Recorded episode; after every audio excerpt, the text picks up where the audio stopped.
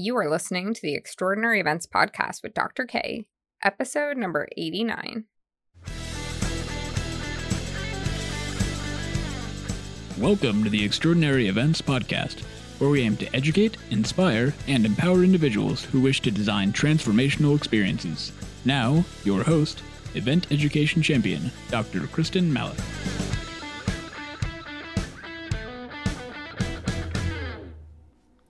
Hello, hello, my wonderful, beautiful, amazing friends.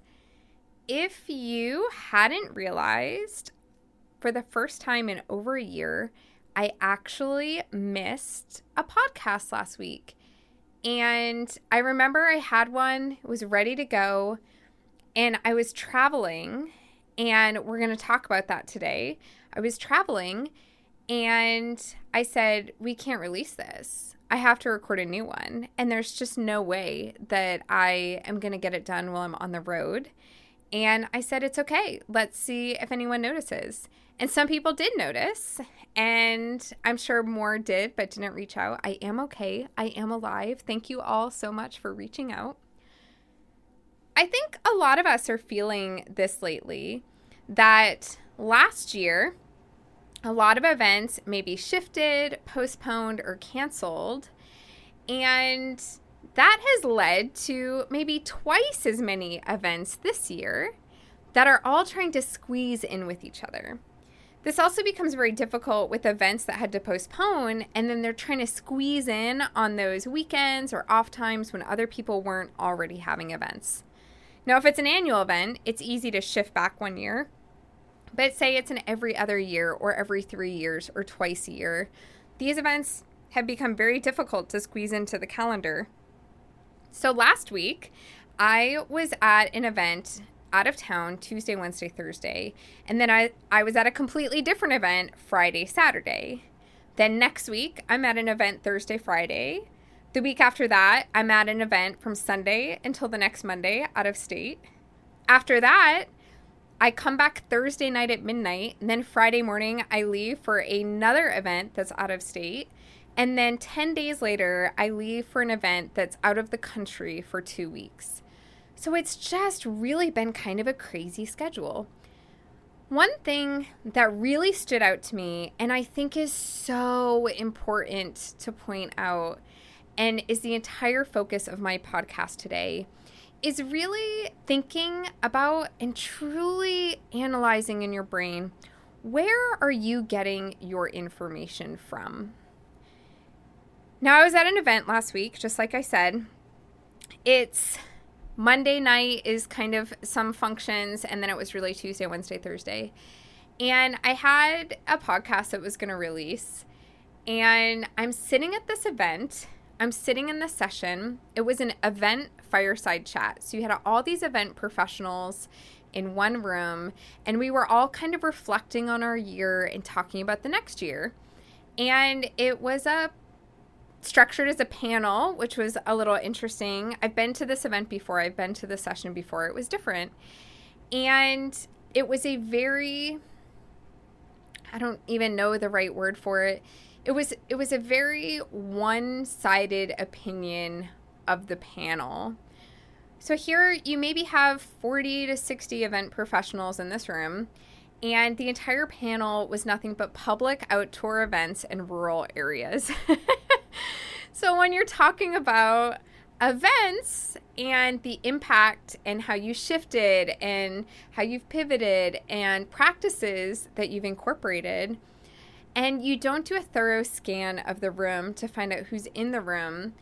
And then when you actually say on a panel in front of all these event professionals that you didn't have to incorporate things because you were outside and you were public and you were rural and you haven't been in mass for over a year and you're saying this in front of people that come from cities that are still actively in mask mandates that are trying to figure out how to you know accommodate these different restrictions within their inside meeting or conference for thousands of people. And that was the only viewpoint on the panel. And somebody asked a question in the audience, and it had to do with the meeting. and there was a bunch of different people who who raised their hands and I also raised my hand to provide a suggestion. And it was just a simple suggestion, something I've done at several events and conferences up to this point, had to do with theming your coffee breaks. If you run a session of coffee breaks, so say you're like a young professionals group or chamber, and you do lunch and learns once a month or once a week or whatever, think about theming them so they're kind of subtopics as part of a larger topic because then you can use that word of mouth from that series to help increase your attendance. So you're providing value and networking. So if I attended this Tuesday and I found it really awesome and I told some of my friends about it, they would be like, oh man, sucks that I missed it. But if I say, yeah, it's a part one of a three part series, you can come next week, then the word of mouth can be captured from that, right? So that was my suggestion. I raised my hand. And everybody left. I had actually a student at the event with me. I keep her behind the sessions, and then we kind of talk about the session. What do you think about the room layout or the topics, or how was the audio visual? Where was marketing? Where was computer setup? What would you have changed? Right? So, some real life learning. So, I do that with whatever students happen to come with me to whatever event. And I'm staying in the back with her and I'm talking through the session with her. And this gentleman comes up and he's like, Excuse me, I don't mean to interrupt. I just wanted to introduce myself. And I wanted to say that your comment that you you provided, your answer, was the only valuable session, the only valuable comment I got from this entire session, this entire 75 minutes. That one comment was the only thing that I could take and use and I I kind of, you know, was like, oh, thank you, you know, happy to connect, exchange business cards, add on LinkedIn, whatever. And we're walking and we're talking, and it was just really interesting. And that comment stuck in my brain, and it didn't stick in my brain because, you know, it was flattering because I'm sitting there like, oh, wow, like it really resonated. It's sitting in my brain in terms of the wasted potential of that session. And then it also stuck in my brain because where is everybody getting their information from? And how do you know that the event information out there is relevant to your particular event? Think about it. In events, I tell people all the time. I say events has so many different aspects. You have association and you have corporate and you have special events. You have social and you have business. You have all these different sectors. You have the planning side and the supplier side, and they're all different. And I use that example to also talk about education, right? So, all faculty are different. You have teaching faculty and research faculty, and you have tenured faculty and tenure track faculty and professors of practice and lecturers, and they're all different. And so now, when you think about your continuing education, you think about your sessions, you think about your fireside chats. These are all geared towards event professionals. They say event professionals, fireside chat. But we have such unique situations in our industry right now that's maybe a planner versus a supplier or people that really need insight and and advice on planning indoor meetings for thousands of people versus an outdoor meeting that doesn't have as many restrictions, and what the potential for that session could have been just by asking people to raise their hands, separating the room, dividing it in half, doing roundtables to talk about like topics. And I just started thinking about the quality of information because I have a student there, right? So I have a student who doesn't have all of the level of information that event professionals have. So she's there, and you have so many people who have quote unquote fallen into events.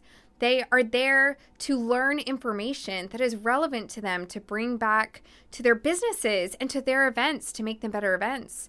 And if they don't know any better, and if they're not asking the right questions, they're going to take this as fact because we have these professionals we have chosen and handpicked to be on a panel we're not labeling our session descriptions as detailed as they need to be. We have professionals that are saying one thing to the other event professionals in our industry that are not specifically relevant to their event. A tier 1 versus a tier 3 or rural community are they're going to handle events differently. People that are still in mask mandates and people that aren't, people that are outdoor events, people that are indoor, people that are mainly at hotels versus people at unique venues. They're so different now. And I really started thinking we always talk about the purpose and the why. What is the why of why we're having our meeting? And the same should be said for our, our, sessions for event professionals, right? Like, why are we having this session? What is the purpose of this session and designing that session for event professionals to make sure you have the right people in the room and the right information for the right target market? But I really just couldn't stop thinking not just about misinformation think of all the people in that room who now think they don't have to worry about this this stuff. They don't have to worry about masks and social distancing. They're like, okay, our professional panel up here, they said we don't have to worry about it anymore, so I guess we don't have to worry about it. But then it's also sticking in my mind this concept of time. Because of COVID, we really value our time. We've had more constraints in our time, we have more flexible time. We're looking for value. And as event planners, as event designers, as event professionals, it is our job to provide value for time. And that gentleman came up to me, and I have similar sentiments, right? Of of what was the value I got from that session. But he sat there for 75 minutes and nothing was relevant to him except my answer in an open Q&A session. And think of how many people in that room felt the same way. And then think about how many of them are going to come back next year. How many of them are going to say, yes, that was definitely an event that was worth three days of my life. That one session really changed the way that I plan my events and design my events. There's so much missed potential and missed opportunity.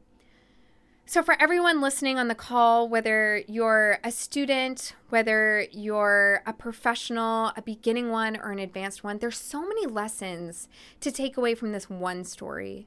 One, we have to read who is in the room and customize our content to those who are in the room. This is super easy to do in a fireside chat, open discussion, just asking people who's in the room and making sure it's relevant. Pre scripted panels that are not changeable, right? We need to make sure we're providing that value. Second, as conference organizers or owners, making sure that you're providing the right sessions for your target market. Do we need one session? Do we need two? Do we need discussion tables? Do we need a panel? What does that look like? And three, for anyone who is out there listening to information about events, even this podcast, anyone out there listening to information, sit there and think to yourself is this geared towards me? Is this helpful to me? Grocery store approach. Is this something I put in the cart or is it something I walk by in the aisle? Do not feel that every single session that's called Hybrid 101 or Learn for your events for post pandemic, don't think that that is super relevant to you because sometimes it's not. It's geared towards a totally different event planner market than what you are currently in. All right, I'm going to keep it short 13 minutes plus plus. I never, ever, ever take your time for granted. I am so appreciative that you all log in week after week. Thank you so, so much for taking the time to make the time to download the podcast, to like, and to share it with a friend. If you found value, share it with somebody else. I love feeding into everybody out there. With that, I will talk to you soon.